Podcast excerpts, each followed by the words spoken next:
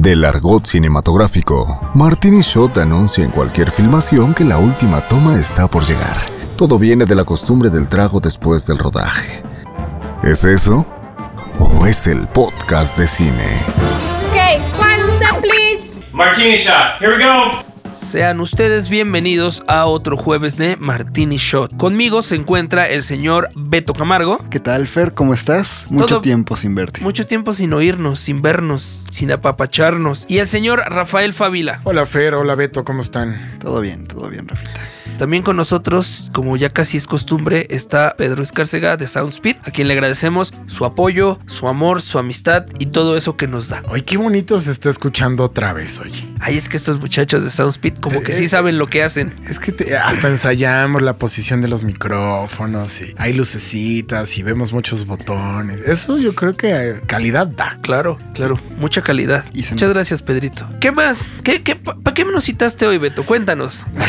y ahora yo. ¿Para qué fue, ¿Para qué nos hablaste? ¿Para qué fue el llamado de hoy, amigo? Pues mira, el llamado de hoy fue para grabar un capítulo más de Martini Shot Podcast. Oye, ya nos siguen en Instagram porque nos ha ido bien otra vez. Ahí vamos, ¿no? Va bien. Vamos Me gusta bien. que la gente nos siga escuchando. Un saludo a nuestros 15 fans. No, no es cierto.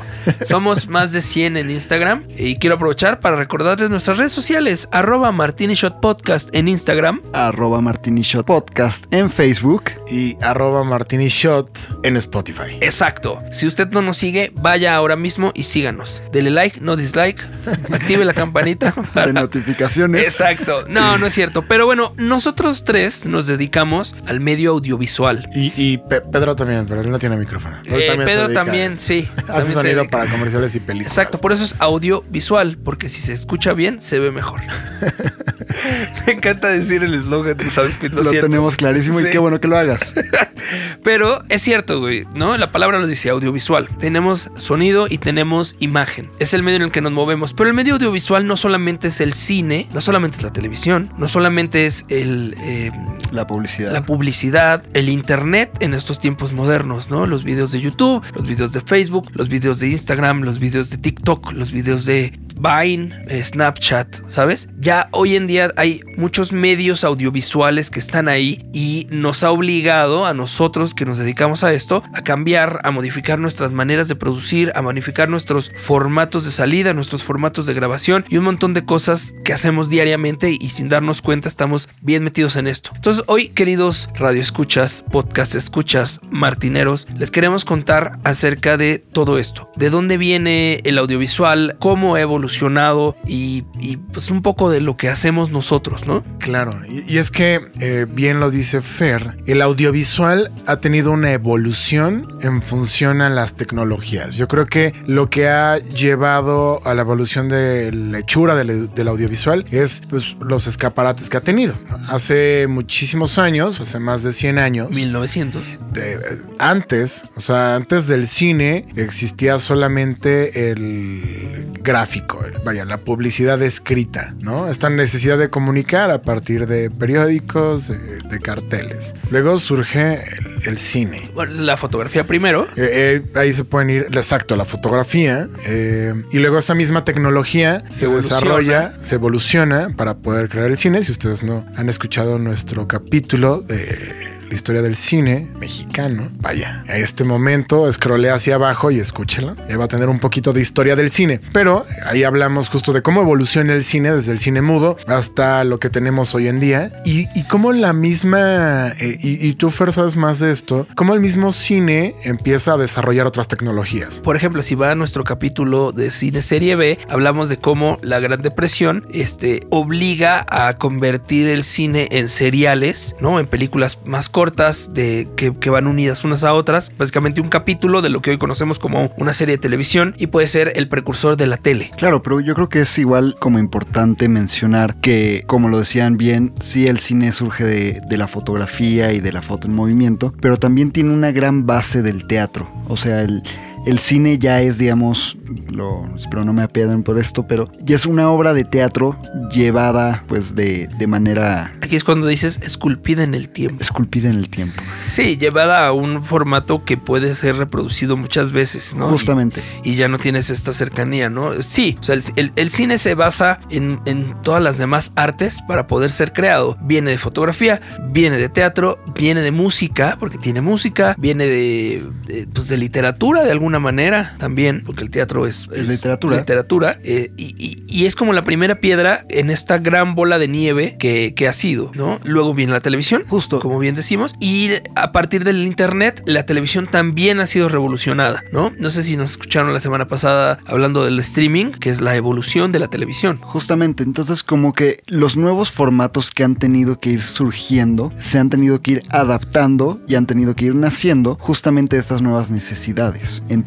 ya tenemos eh, comerciales en TikTok y ya tenemos de por sí marcas que de repente te piden formatos muy específicos porque lo quieren poner en Netflix, digo en Netflix, en Instagram porque lo quieren poner en TikTok. Ya es como una cuestión como muy particular la forma en la que se distribuye, pero al mismo tiempo es muy amplia. Rafa platicaba hace rato justo de que nosotros tres hemos, y bueno, y seguramente Pedro también, que nos acompaña en el estudio, hemos trabajado tanto en cine como tal, en productos de, cine, de cinematografía, como en productos eh, de televisión, como en productos que terminan eh, siendo comerciales, ¿no? Que pueden ir para cine, para televisión, para internet, como productos de internet, como blogs, videoblogs que están muy de moda, como TikToks, como hemos hecho nosotros en nuestra carrera, eh, muchas cosas. Pero hablemos un poco de las diferencias en cuanto a producción de cada una de ellas. Cuéntanos de tu experiencia, Rafita. Puntualmente, o sea, la diferencia yo creo que viene del consumidor. Digo, hay que entender un poco que el éxito de estas nuevas plataformas, de las cuales nosotros producimos contenidos, viene de que el consumidor ha cambiado tal cual sus hábitos. Es decir, ahora el consumidor ya no soporta a lo mejor ver contenidos eh, más elaborados de 45 segundos. Entonces, estas mismas eh, necesidades de consumo han hecho que la misma industria cambie. En nuestra experiencia, el entender ahora los contenidos como publicidad para Instagram o para TikTok, pues obedecen a historias mucho más rápido que contar. Es decir, ahora tienes que contar una historia en 15 segundos, literal, en 15 segundos, porque eso es lo que dura un Instagram Story, eh, o tener que ajustarte a un formato vertical. Es decir, todos en cine conocemos el formato horizontal 16.9, pero ahora se produce en vertical, porque así es como ahora se, se sostiene un celular. Y eh, la tecnología de un móvil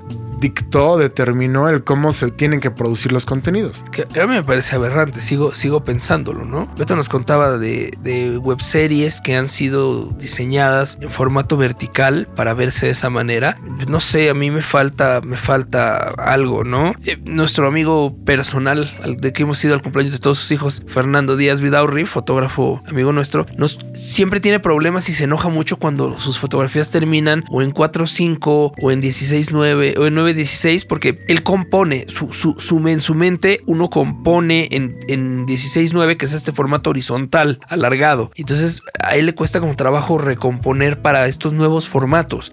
Eh, no YouTube, Facebook también tiene este formato que llamamos 4.5 que es este formato cuadrado que si bien viene de la, de la televisión original, porque originalmente así era, ya lo habíamos olvidado y lo habíamos dejado atrás y lo tuvimos que retomar ahora con las redes sociales. Entonces es una, es para los fotógrafos y para los creadores, es, digo, para los creadores viejos, porque Para los nuevos están, guardia. sí, están acostumbrados a estas nuevas tendencias. Claro. Pero para la vieja guardia, como bien dices, es difícil adaptarse a estos nuevos formatos porque son complejos de, de encuadrar y de pronto la lectura que les damos y la costumbre que tenemos de cómo leer un cuadro es, es difícil. Es como si leyéramos un manga, por ejemplo, que se lee de atrás para adelante. En, eh, para nosotros es raro. Es un poco eso. Justo, Así- pero creo que es como justo el punto que tocaste para la vieja escuela. Porque yo hoy veo- Sabemos que eres muy joven, sabemos. Deja de No. restregárnoslo.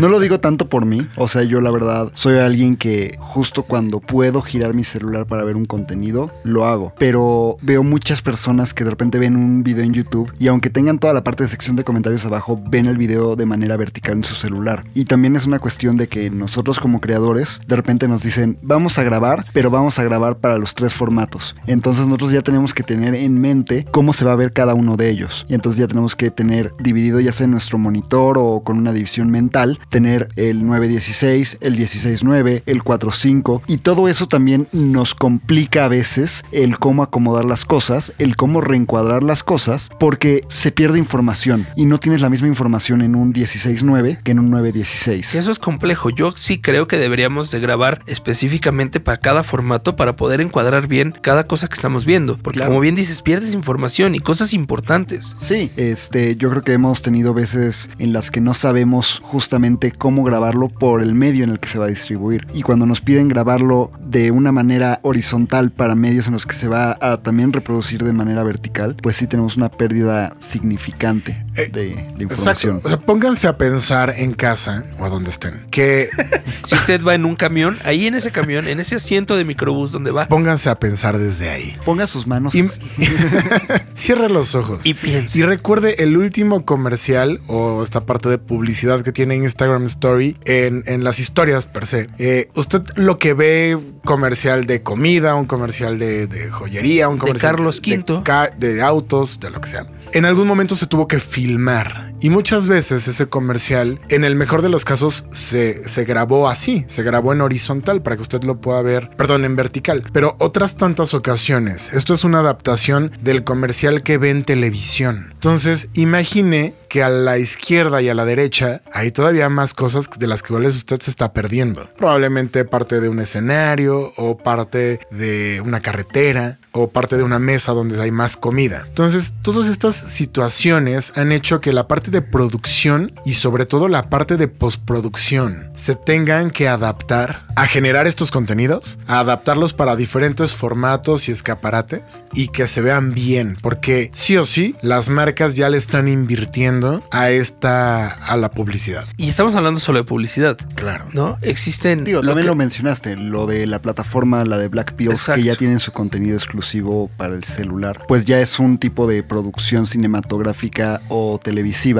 para celular. Y entonces tú ya tienes que contemplar al momento de estar grabando eso, justamente el formato vertical, el formato horizontal y también las cuestiones de lo que decía Rafa. En 15 segundos tu edición también tiene que ser muchísimo más rápida y muchísimo más al punto para que tengas el tiempo de decir todo lo que quieres decir. Y están los creadores de contenido de diferentes plataformas. Gente que solamente es eh, creadora para Instagram, gente que está en TikTok, gente que, ¿no? Hay, hay un, hay un, digo, yo lo conocí por TikTok. Es un, es un chico que se dedica a lo mismo que nosotros. Se llama Lalo, bueno, su usuario es Lalo Bri. Y él habla que él tiene que hacer diferentes contenidos para diferentes plataformas. Entonces, en, en, en Facebook tiene un tipo de contenido, en TikTok tiene otro tipo de contenido, en YouTube tiene otro tipo de contenido completamente y a cada uno le da su, su debido proceso y a cada uno le da su propio estilo y formato. Qué gran chamba. Qué gran chamba, es muchísimo trabajo. Totalmente. Pero creo que es algo que debería de hacerse, porque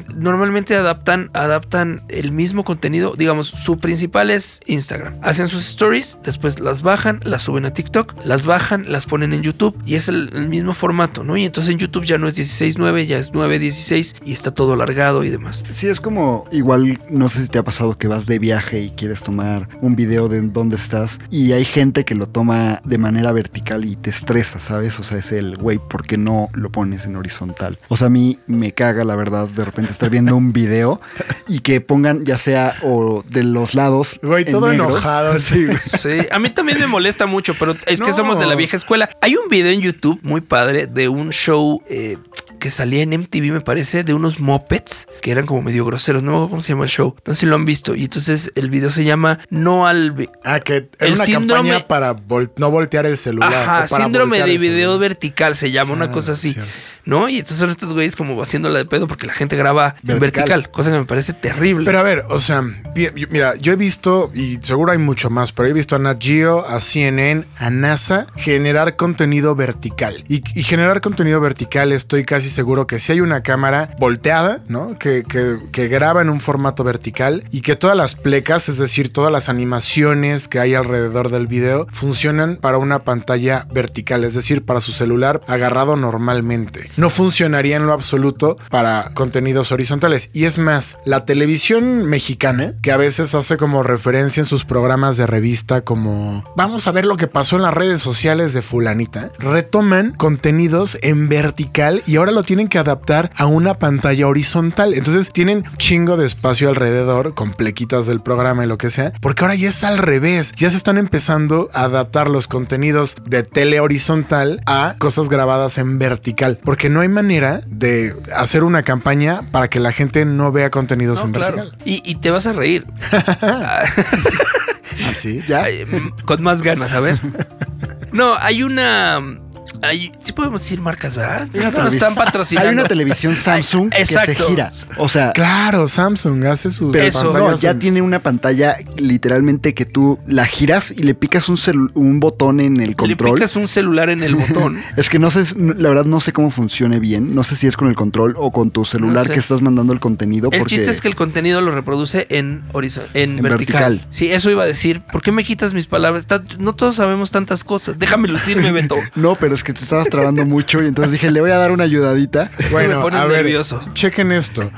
Y, y de lo que decías y de lo que hablábamos de que ya hay grandes empresas productoras haciendo contenido en vertical. Eso hace que entonces haya unidades como la que nosotros muchas veces hemos trabajado, donde solamente nos enfocamos en hacer contenidos para diferentes formatos o escaparates. Hay una unidad independiente grabando el comercial para tele o Que el comercial en- para cine En horizontal. que graba con su cámara en horizontal y nosotros, una unidad aparte con un presupuesto aparte, sujeta a una producción grande o no a veces, hace los contenidos que usted va a ver para ciertas marcas de tiendas departamentales, donde ya es para Instagram o ya es para Facebook o ya es para YouTube. Me encanta cómo te proyectas. Pues No, eso pero- hacemos. pero es que es la sí, eso hacemos. Eso sí. hacemos, ya hacemos el contenido de Liverpool de YouTube o el contenido de Liverpool de Instagram. Y ya grabamos con la cámara volteada, con los encuadres delimitados para solamente ver lo que queremos ver en un formato vertical. Claro. Y eso es como se ha adaptado la industria audiovisual, ¿no? En este peregrinar de, de escaparates. Que también adaptado entre comillas, porque por ejemplo, según yo, a excepción de la publicidad que de repente te, te sale en YouTube, YouTube no tiene como esta opción vertical, o sea, de full screen vertical. Sí, sí tiene. ¿Sí? Sí, sí tiene. Órale. Sí tiene. Yo, le, yo he visto videos en, en YouTube que son verticales y automáticamente te llena la pantalla del celular de forma vertical. Es que Y- YouTube tiene y como historias YouTube, también. Debo confesarles que hay una página de pornografía que también ya lo tenía. O sea, lo dejo ahí al aire. Pero no ¿cómo quiero comprometerme. Pero no puedes quiero, decirlo. No, no, no, no quiero comprometerme. No, pues es que entonces no, ahora no va- puedo. qué Luego te hueva lo digo. buscarlo. Ahorita en el corte te lo Ahí digo. ponlo en la foto de, Exacto. de Instagram que vamos a subir. Censurada.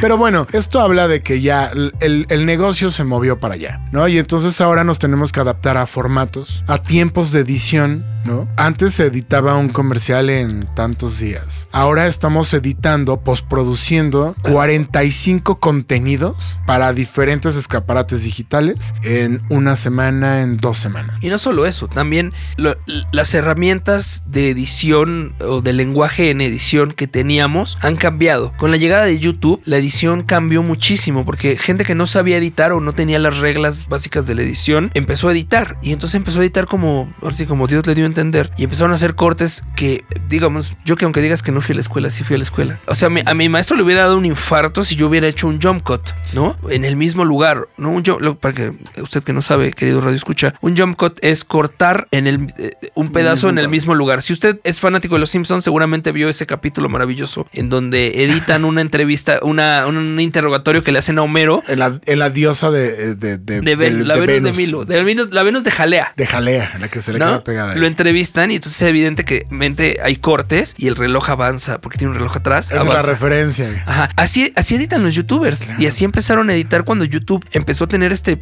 boom fuerte de, de personajes y de contenidos. Y eso es referencia hoy. ¿Y sabes ¿no? qué, Hay marcas que lo piden y Pegó. hay películas. Sí, claro. Es totalmente, te lo piden hoy en día. Marcas que en la vida hubieran apostado y hubieran invertido en eso, hoy te lo piden. La televisión lo hace, el cine lo hace. Pero no solo eso, o sea, no solo cambió la forma en la que se edita, también tuvo un cambio en la forma en la que se graba. ¿Por qué? Porque también, por ejemplo, los youtubers no tenían acceso a una cámara de cine. Entonces empiezan a adaptar celulares, empiezan a utilizar sus cámaras reflex. Es que, ojo, ¿cuánto te cuesta una cámara de cine? La más barata, pero de, pero de, cine. cine. como tal? Cine digital hoy en día. Pues, sí. Pues, ¿qué será? ¿Como la Black Magic Pocket?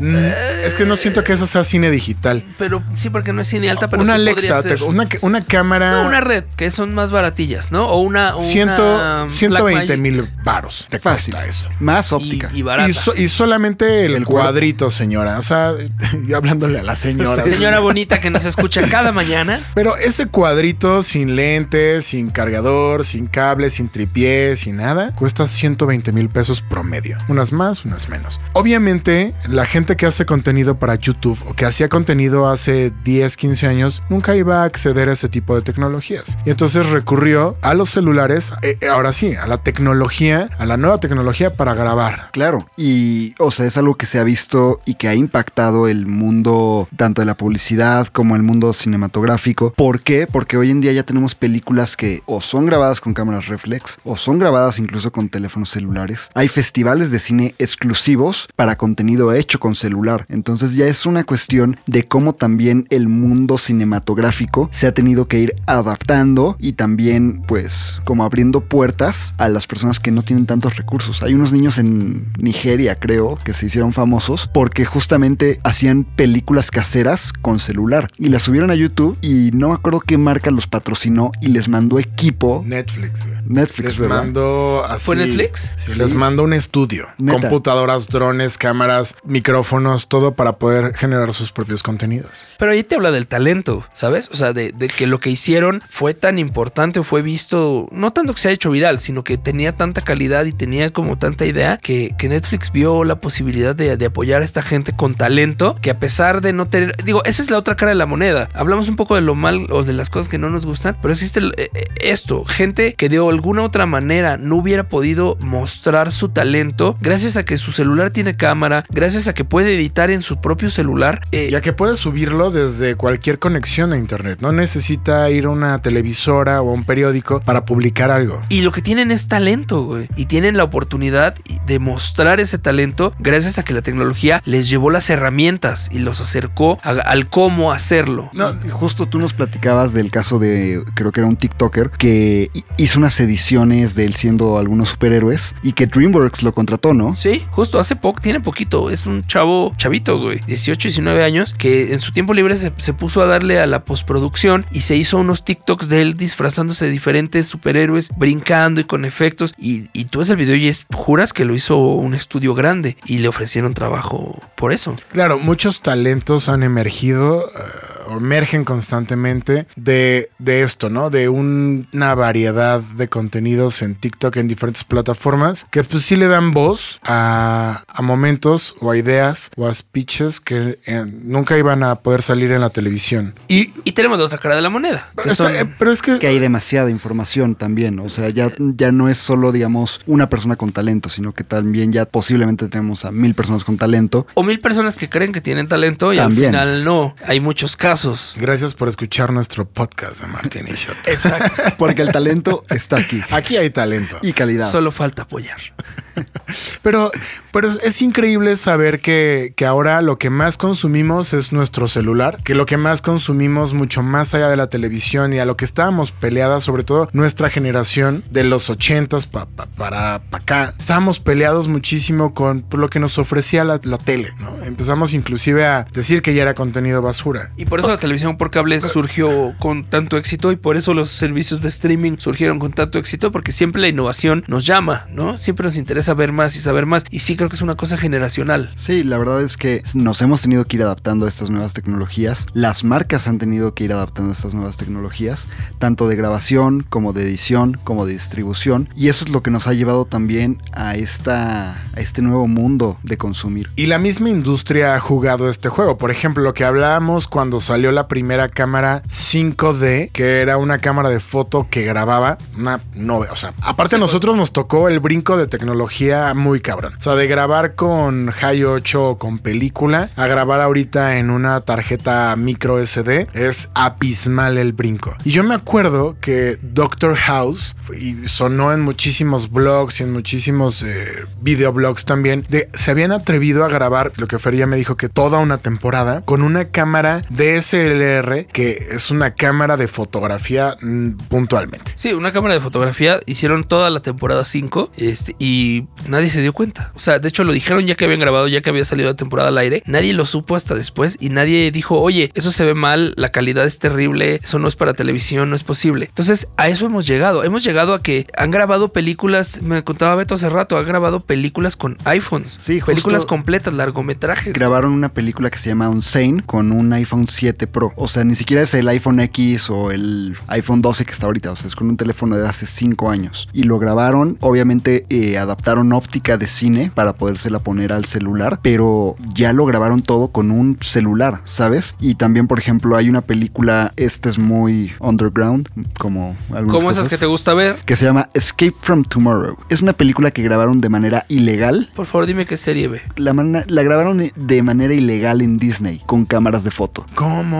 ¡Wow! Porque se dieron cuenta que la única forma en la que podían grabar adentro de Disney era simular que estaban, pues, Turisteando. turisteando y lo grabaron con una ¿Cómo 5D. crees? ¿Qué chingonería? ¿Cómo se llama? To- Escape from Tomorrow. Y, o sea, la película es. No, no es una porquería, es una cosa muy fumada, pero sí está muy curioso cómo lo hacen, la verdad. O sea, Claro, y es que obviamente hay un mercado y cada vez el mercado es, pues es la gente más joven, los que más alcance tienen a celulares, los que... Pues más bien los que dominan esa tecnología en el sentido de que han crecido con ella y, y- y van descubriendo para qué les sirve. O sea, tomemos como ejemplo YouTube. Cuando llegó a México, cuando apareció por primera vez, no sabíamos para qué servía, no sabíamos cómo usarlo, no sabíamos. Y hoy en día es escaparate, se hacen transmisiones en vivo, hay canales con contenido escrito y exclusivo para, para YouTube, para esa plataforma, para ese canal de distribución. puedes rentar películas, puedes este, escuchar música, o sea, Y- es un mundo. Y los primeros que se atrevieron a hacer cosas son los que ahora conocemos como los grandes youtubers consolidados que tienen años de experiencia en eso. Que también hay que tomar en cuenta que, por ejemplo, cuando una película utiliza una cámara reflex o DSLR, económicamente es muchísimo más este, viable. O sea, no sé, yo tengo una cámara de fotos y la puedo utilizar para grabar una película. Puede que no sea la misma calidad, pero ya estoy haciendo algo, ¿sabes? Ya estoy produciendo algo. Y eso creo que es una herramienta muy buena hoy en día porque justo permite este crecimiento de, de talentos. Pero entonces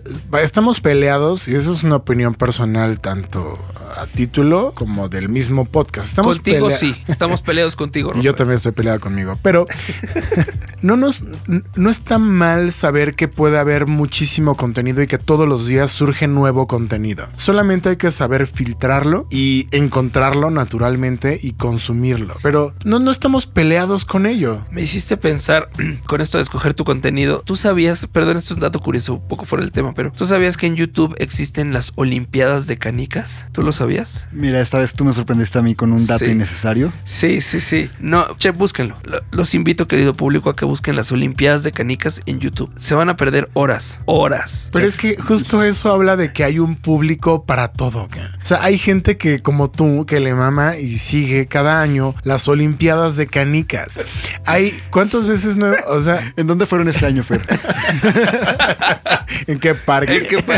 No, véanlo, véanlo. No, la verdad es que yo lo descubrí. Alguien me lo mostró, no me acuerdo quién, de mis amigos me lo enseñó un día. Me pareció la cosa El más niño. bizarra del mundo. No, el niño no. El niño ve cosas más bizarras. Pero, Pero- es la generación que viene. Pero por ejemplo, hay, hay streamings en vivo de eh, nidos de águilas o de cuevas con osos. O incluso el lanzamiento que tuvo la NASA hace unos meses fue transmitido ya también desde YouTube. Pero O sea, es- eso me parece más relevante. O sea, lo que digo Ajá, es. ve- ver un existen- lanzamiento espacial va. Pero ¿para qué ves ahí como una gallina empolla sus pollos? Bueno, si y eres. hay gente y- ¿Cómo se llaman los que ven aves? Ornitólogos. Algo así, ¿no? Ornito si eres ornitólogo, a lo mejor te interesa. Sí, pero si también, no, ya sabes, en YouTube tienes la posibilidad de poner un video de una fogata con una duración de 10 horas para que te sientas que estás teniendo una chimenea en tu casa. que si usted no lo sabe, puede verlo también en, en Netflix. Tú buscas chimenea o algo así y hay una, hay una 4K. de, de en Se 4K, siente güey. el calor, ¿no, Sí. amigo?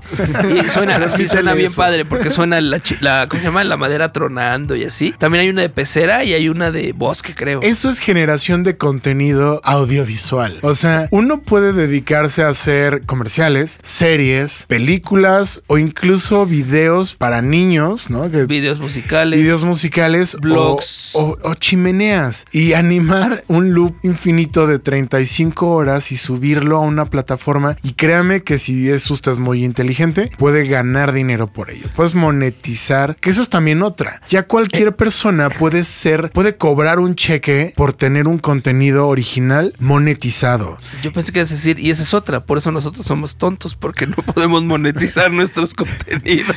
No, pero, o sea, por ejemplo, hace poco fue un tema muy sonado ahí por los bajos mundos del cine. ¿En los Saca- que te mueves? en los que me muevo, sacaron una película de dos horas de duración de un cuadro. Pero no es de cómo pintan el cuadro, no es de cómo hacen un boceto del cuadro. No, no, no. Es una toma fija de dos horas de un cuadro, de un lienzo casi en blanco. Eso suena a algo que haría yo Ono. Sí, sí, sí. Eso es un plano secuencia. Eso es un plano secuencia. Para que no me digan que no hay plano secuencias de dos No hay horas. plano secuencias de dos horas. Es imposible, es, es físicamente imposible. Seguimos en esa discusión. Ya lo discutiremos en otro capítulo de Martin y Shot Podcast. Pero bueno, está bien chido entender que va a haber contenido para muchos gustos, ¿no? Y que sí hay un público para todo. O sea, si ustedes tienen la inquietud de hacer su podcast, de hacer su propio contenido para YouTube o para TikTok o para Instagram, es, siempre es un buen momento, ¿no? Hay mucha gente, muchos eh, estrellitas que conocemos que dicen que ya el tren se les fue y que no se pueden subir. Creo que no, creo que el, mercado se está renovando constantemente. Eh, el mismo mercado desecha contenidos muy rápido. Es decir, muchas cosas de las que nosotros producimos y que cuestan mucho dinero, miles y miles de pesos, solamente se vieron probablemente una semana o cuatro o cinco días en ciertos formatos para un número sumamente limitado y con eso es suficiente. O sea, las marcas le apuestan a pegarle a un Instagram Story y si tiene 40 mil views, con eso se dan por bien servidos. Sí, que es justo como la cuestión de hacerse viral. O sea, ya sabes, hay gente que ha tenido, pues lo equivalente a un One Hit Wonder, que tuvieron un video que los mandó al estrellato. Y ya con ese video están teniendo constantemente nuevos videos con más views y más views por uno solo que hicieron bien. Usted recordará al último caso, creo yo, es el de Dogface. Que si usted no le suena el nombre, es este hombre que se pasaba por Los Ángeles en patineta tomándose un jugo de arándano. Justo. ¿No? Con una canción muy Y relajada. vino, o sea, y al güey le regalaron una camioneta con su dotación de Ocean Spray. O sea, sí fue una cuestión que revolucionó. Y el güey tenía tiempo haciendo ese tipo de videos. Ahora, él hacía ese tipo de contenidos y existen las otras estrellas de internet como el Lobo Vázquez, que seguramente usted no los conoce o lo conoce con el nombre del señor Patrick Miller. ¿No te suena, Beto? He ido a Patrick Miller, Pero no has visto al Lobo Vázquez. pero no. El Lobo Vázquez es este señor guatemalteco de 50 años que te enseñó a bailar, que entró, el video se hizo por un concurso de baile y se hizo súper famoso, güey. Seguro lo viste bailar. Probablemente no, no lo sé. La Ay, verdad. ¿en serio? Seguro sí. Es que, mira, tengo cosas muy millennials y otras no tanto, pero no, no sigo tanto las cosas. Yo no tengo cuenta de TikTok, cosa que tú sí, Yo por sí. ejemplo. Yo y sí. tú eres 30 años mayor que yo. 30. Güey, está cabrón como cada vez me haces más viejo y no soy tan más viejo que tú. No, son solo como 10 años. O sea, en No, verdad. menos, son como 8. eh, ya. Pero eh, una cosa es ser viral y otra cosa es generar contenidos. La idea no es ser virales, ¿no? La idea es generar contenidos. Entonces, ¿qué plataformas nuevas hay? ¿Qué cosas se inventan día a día? ¿Qué nuevos caminos va a tomar la creatividad de lo audiovisual? Creo que el intentar definir hacia dónde vamos es muy complicado. Porque, por ejemplo, ¿cuánto tiempo duró Vine? Sí, duró muy poco. Duró muy poco. Y por una cuestión de. ¿Qué- ¿Qué fue? eh, ¿Instagram Stories? ¿O qué fue lo que lo sacó del mercado? ¿Snapchat? Mm, es- Yo creo que Instagram. Snapchat, ¿no? No, eh, más bien a Snapchat lo sacó Instagram Stories, Ajá. pero a Vine Seguro a Vine lo sacó probablemente Snapchat. Snapchat. Y por ejemplo, hoy en día tenemos TikTok, que es algo muy parecido a lo que era Vine. Sí, y Ya también con tiene estas que nuevas ver tecnologías de filtros Ajá. y la cuestión de que puedes editar tu video ahí, pero que edita, déjame decirte una cosa, yo que edito en la vida en general, editar en, en TikTok es bien complicado porque editas en vivo. Claro. O sea, grabas una cosa y luego tienes que grabar la otra. Es bien, de veras es bien, bien complicado. Y a mí me sorprende la maestría con la que algunos creadores de contenido lo, lo hacen. sí, es, es impresionante, pero siento que justo el mercado es tan volátil y la gente es tan volátil que es muy difícil el predecir hacia dónde vamos. Y si se pudiera hacer, creo que la gente, la persona que lo haga se va a hacer millonaria. Yo O sea, también estoy totalmente de acuerdo. No podrías como proyectar ni a corto plazo para dónde va a ir esto. Yo creo que más bien eh, desde nuestra desde nuestra trinchera hay que ocuparnos en saber cómo se van a contar las cosas ahora y en cuánto tiempo. Por puta madre, por favor, ya no reduzcan los contenidos menos de 15 segundos. Ya es imposible contar historias tan rápido. Y no quedarse atrás, creo que es igual algo muy importante. O sea, el sí estar con esa mentalidad de las cosas cambian, los tiempos cambian y hay que estar constantemente nosotros también en cambio para no quedarnos atrás. A ver, les replanteo la pregunta. ¿Qué, qué sigue para la tecnología? ¿Hacia dónde va la tecnología de lo audiovisual en este caso, no? O sea, el podcast es un contenido de auditivo para el que ya la tecnología nos ayuda a muchas cosas. O sea, ahorita estamos en, en tu casa grabando esto. Que, que es su casa y su casa también, si nos está escuchando. Su casa, su canal. Eh, que antes era impensable hacer esto en este lugar, por ejemplo. Tendrías que ir a un estudio, tendrías que hacer, ¿no? Eh, tenemos gente grabándose con su celular, haciendo películas, editando en vivo en TikTok, y antes era impensable. Claro. ¿Qué sigue para la tecnología? O sea, ¿qué, qué, qué- qué vemos a futuro? ¿Qué ves tú a futuro, Beto, en la tecnología? ¿Hacia dónde van las cámaras? Pues ¿Hacia mira. dónde va la creación? La verdad es que cada vez hay tanto cámaras de cine que graban en una calidad superior. O sea, hoy en día creo que ya hay cámaras que graban en 12K. No sé si es lo máximo que, que se ha logrado. yo me quedé en el 8. O sea, imagínate que ya hay teles 8K. Sí. O sea, Que no hay contenido para ver ahí, pero bueno. no, y, y todo lo que se hace es escala, por ejemplo. O sea, tú lo grabas en 4K y lo escalas a 8K, ¿no? que es una porquería, no sirve de mucho porque igual el ojo humano no, No lo no percibe. percibe tanta calidad. Es absurdo. Pero siento que cada vez tenemos más al alcance de la mano esa calidad. Y ahorita con el celular que seguramente muchos de ustedes traen en la mano, ya pueden grabar tal vez en 4K. Puede que el sensor de la cámara no sea lo mismo, o sea, como muchas cosas muy particulares, pero en la cuestión de calidad de grabación ya es algo muy superior. Yo creo que esta es- yo creo que sí, la tecnología va a seguir aumentando su calidad. Siempre va a haber un desarrollo nuevo, chips nuevos, japoneses nuevos que tengan mentes más cabronas o coreanos. Siempre, o sea, pues desde, Estereotipos nuevos. desde ahí va a venir ello. Pero también creo que desde unos años para acá, el tema de los escaparates sí está estancado. TikTok es prácticamente un reloaded de Instagram. Y ya tenemos varios años Pues más bien de Vine, como decía, ¿no, Beto? Pero yo, yo me refiero como a su competencia directa. Ok. Es como este reloaded, ¿no? Sí, por algo sacaron La- Instagram Reels. Exacto. Y pues los, la tecnología se va a seguir adaptando a contenidos verticales, probablemente muy pronto con el- la entrada de Fold de, de- de Samsung, ¿no? Sí, Ya ahora los celulares doblables. contenido, estos celulares doblables ya van a tener como ciertos contenidos, una división en contenidos, un multiframe, algo así me imagino. Sí. Pero creo que también va un poco para la interacción con el espectador. Cada vez la interacción es más cercana y es distinta. Twitch que es esta plataforma para videojuegos que también es una red social, se empieza a volver muy extraña. Es un híbrido entre un streaming, un TikTok y algo raro. No sé si han, se han detenido a ver una transmisión de Twitch. Lamentablemente sí lo he hecho. Espanta un poco porque ya no entiendes nada y entonces te acuerdas de tus papás, güey, o de tus abuelos que se veían y decían, ay, no entiendo ni madres. Eh, Güey, eso nos está pasando a los treintañeros. Tengo A ver. 26 años y no entiendo TikTok. Ah, bueno, Qué tú- qué paz me acaba de dar eso. Ah, dijiste TikTok, Sí, perdón, güey. entendí Twitch. No, TikTok. ¿Entiendes Twitch? Sí, novato Mm, que no entiende. todo. Imagínate. no, pero la verdad yo creo que una de las cosas que posiblemente van a tener un boom muy cercano es la realidad aumentada. Creo que por ahí es posiblemente a uno de los lugares a donde se aspira que lleguen los contenidos. Que ya tiene un rato, o sea, tampoco es tan nueva hoy en día. Pero no se ha perfeccionado. pero no, no ha tenido ese, go- Es ese que salto. tiene límites. Es como el 3D, ¿te acuerdas? El 3D con tus gafas o tu pantalla 3D. Que-. Que no tuvo un éxito, no tuvo un boom como la realidad aumentada, porque implica necesidades que no son fáciles para el consumidor. Realidad aumentada necesitas Oculus, necesitas... eh, No necesariamente, puedes tener realidad aumentada en tu celular. O sea, De hecho, Pokémon Go es técnicamente realidad realidad, aumentada. sí. Pero, o sea, siento yo que, por ejemplo, hace poco salió el, este rumor del chip, creo que de Elon Musk, que te lo ponías ya directo en el cerebro para reproducir música o reproducir audios. Y imagínate algo así, pero llevado a nivel visual. Eso ya está muy mil... no- mil ya está ¿qué? muy Black Mirror. Muy, ajá. Pero, pero sí escucharon de eso. O Sí, sea, está desarrollando No, no. justo eso. Yo no. bueno, o sea, imagínate, están desarrollando un, un audífono que te ponen en el cerebro para que tú puedas escuchar las cosas. Entonces ahora está- imagínate...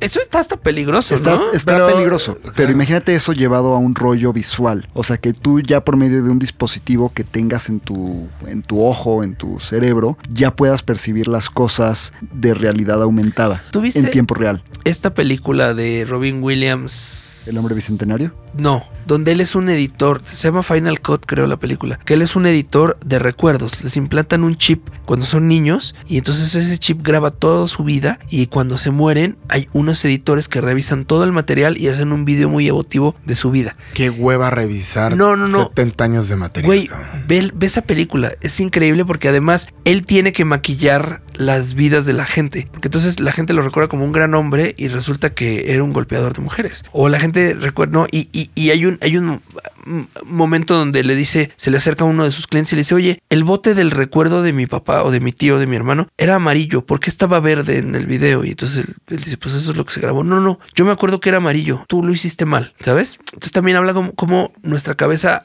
modela la realidad a lo que nos acordamos o a lo que queremos ver o a lo que más. Pero un poco así, muy Black Mirror, muy como esta película, muy este. De hecho, en Black Mirror creo que hay un capítulo muy parecido. Justo. de- Black Mirror tiene o sea, un chip del- de, la cámara en el ojo, En que el ojo. justo, Ajá, o sea, sí hay es muy cosas parecida así. esa película. Entonces yo sí siento que si para algún lado vamos y todavía está como muy inexplorado ese mercado, es la realidad aumentada. ¿Cómo vaya a pasar ese cambio? Aún no lo sé, pero siento que es la nueva, La nueva normalidad. la nueva normalidad. Lo que sí es un hecho es que la tecnología se mueve muy rápido, muy muy rápido en muy poco tiempo y tengo o tenemos muchísimas expectativas de saber qué va a pasar en los próximos años. Claro. ¿Cómo nos vamos a adaptar a ello? ¿Quién sabe? ¿Cómo vamos a trabajar y a vivir de ello? Tampoco lo sabemos. Pero lo que sí creo que sabemos es que este medio, el medio audiovisual, se adapta muy rápido a las nuevas necesidades. Pues muchachos, que no les puedo decir que recomienden una película o sí, pero ¿qué recomendarían a nuestros escuchas para que vayan entrando en el mundo nuevo audiovisual, para que entiendan estas nuevas tecnologías, para que entiendan estos nuevos lenguajes, para que entiendan es- esto que viene? Pues mira, yo creo que si alguno de nuestros escuchas quiere hacer cine, creo que ahorita es un momento increíble para hacerlo con las cosas que tienes en la mano. Ya puedes grabar cosas con tu celular, sal y hazlo. O sea, no esperes a tener una cámara de cine para hacer las cosas. Tienes un celular, tienes una cámara de fotos, sal, experimenta. Se los hemos dicho antes, la verdadera escuela es el hacer las cosas, el experimentar. Esa experiencia es lo que realmente nos ayuda a aprender, cagarla también. Pero sí, yo creo que salgan a hacer cosas, píquenle su celular en TikTok. Yo lo podría empezar a hacer para intentar entenderle. Pero también este, tomen cursos, eh, vean ¿qué es? Creana, doméstica. Tienen grandes cursos que les ayudan a entender estos nuevos recursos que hay y, y pues no se queden atrás, hay que estar constantemente en movimiento. Yo creo que mm, está bien padre consumir muchísimo contenido que podríamos decir trash. Está bien padre cuestionarlo, está muy padre criticarlo. eh, porque también esta misma, esta misma cadenita de consumidor, eh, productor, espectador, ha hecho que le demos poder o mucho voto o mucha voz a pues, protanombres que honestamente no, no, no generan mucho o, o no deberían tenerla. Estoy hablando por muchísimas razones y por muchísimos personajes que hoy en día han errado muchísimo en la manera de comunicar. Y si hoy estamos en un momento de muchísima pluralidad en contenidos, también estamos en un momento de mucha crítica y de muchísimo sesgo informativo, ¿no? O sea, se ataca muchísimo a, a los creadores de contenidos, pero también hay, hay- hay muchas voces críticas que están defendiendo sus grupos, sus, sus ideales. Y creo que es importante antes de, de hablar y generar contenido, también saber qué se quiere comunicar y estar en sintonía, y no por ello me, me refiero a la censura, sino estar en sintonía con cosas que de verdad le generen o propongan a una sociedad que honestamente necesita muchísima ayuda. Después de este discurso frente a la bandera norteamericana que se acaba de echar Rafael, no, no es cierto. Yo creo que tienes razón. ¿Por qué norteamericana? Es que no has visto esa es que no me acuerdo qué película es, pero ya sabes que empieza a hablar, como en Toy Story, que se empieza a hablar Buzz Lightyear, no sé qué, y aparece la bandera atrás, ya sabes, así. Eh, Así. Yo recomendaría, como dice Rafa, que se atrevieran a ver. Yo recomendaría que se metieran a TikTok, que digamos que es lo de hoy, comillas. Que ruco me siento, es lo de hoy. Está en onda. Eh, se metían a ver TikTok, denle una oportunidad. No todo es bueno, pero no todo es malo. Hay que rascarle para ver qué se encuentra uno. Y que no se cerraran, que consumieran y consumieran y consumieran contenidos, porque ahí hay algo. Yo lo he dicho siempre, en este podcast lo he dicho y en la vida lo digo, siempre consumir lo que no nos gusta o lo que no queremos nos, nos enseña más que lo que nos gusta. Entonces, consuman muchas cosas. Pueden ver esta película que les dije hace rato, que no tiene nada que ver, pero es una gran película. Se llama The Final, creo que sí es The Final Cut con Robin Williams. Y nada, nos escuchamos la próxima semana. Señor Fabila, un placer haber estado con usted. Un placer, muchísimas gracias. Gracias a todos por habernos escuchado. Señor Camargo, muchas gracias. Señor Camargo, muchísimas gracias por acompañarnos aquí esta noche. Recuerden seguirnos en nuestras redes sociales, arroba Martini Shot Podcast, en Instagram y en Facebook. Y nos pueden encontrar en Spotify como Martini Shot, el podcast de cine. Pues mi nombre es Fernando Camargo. Muchas gracias al señor Pedrito Escárcega que estuvo aquí con nosotros echando el cotorreo. Que si nos escuchan bien es porque gracias a él, a su tecnología y a sus micrófonos que estamos estrenando. Y nada, nos escuchamos la próxima semana. Cling, cling.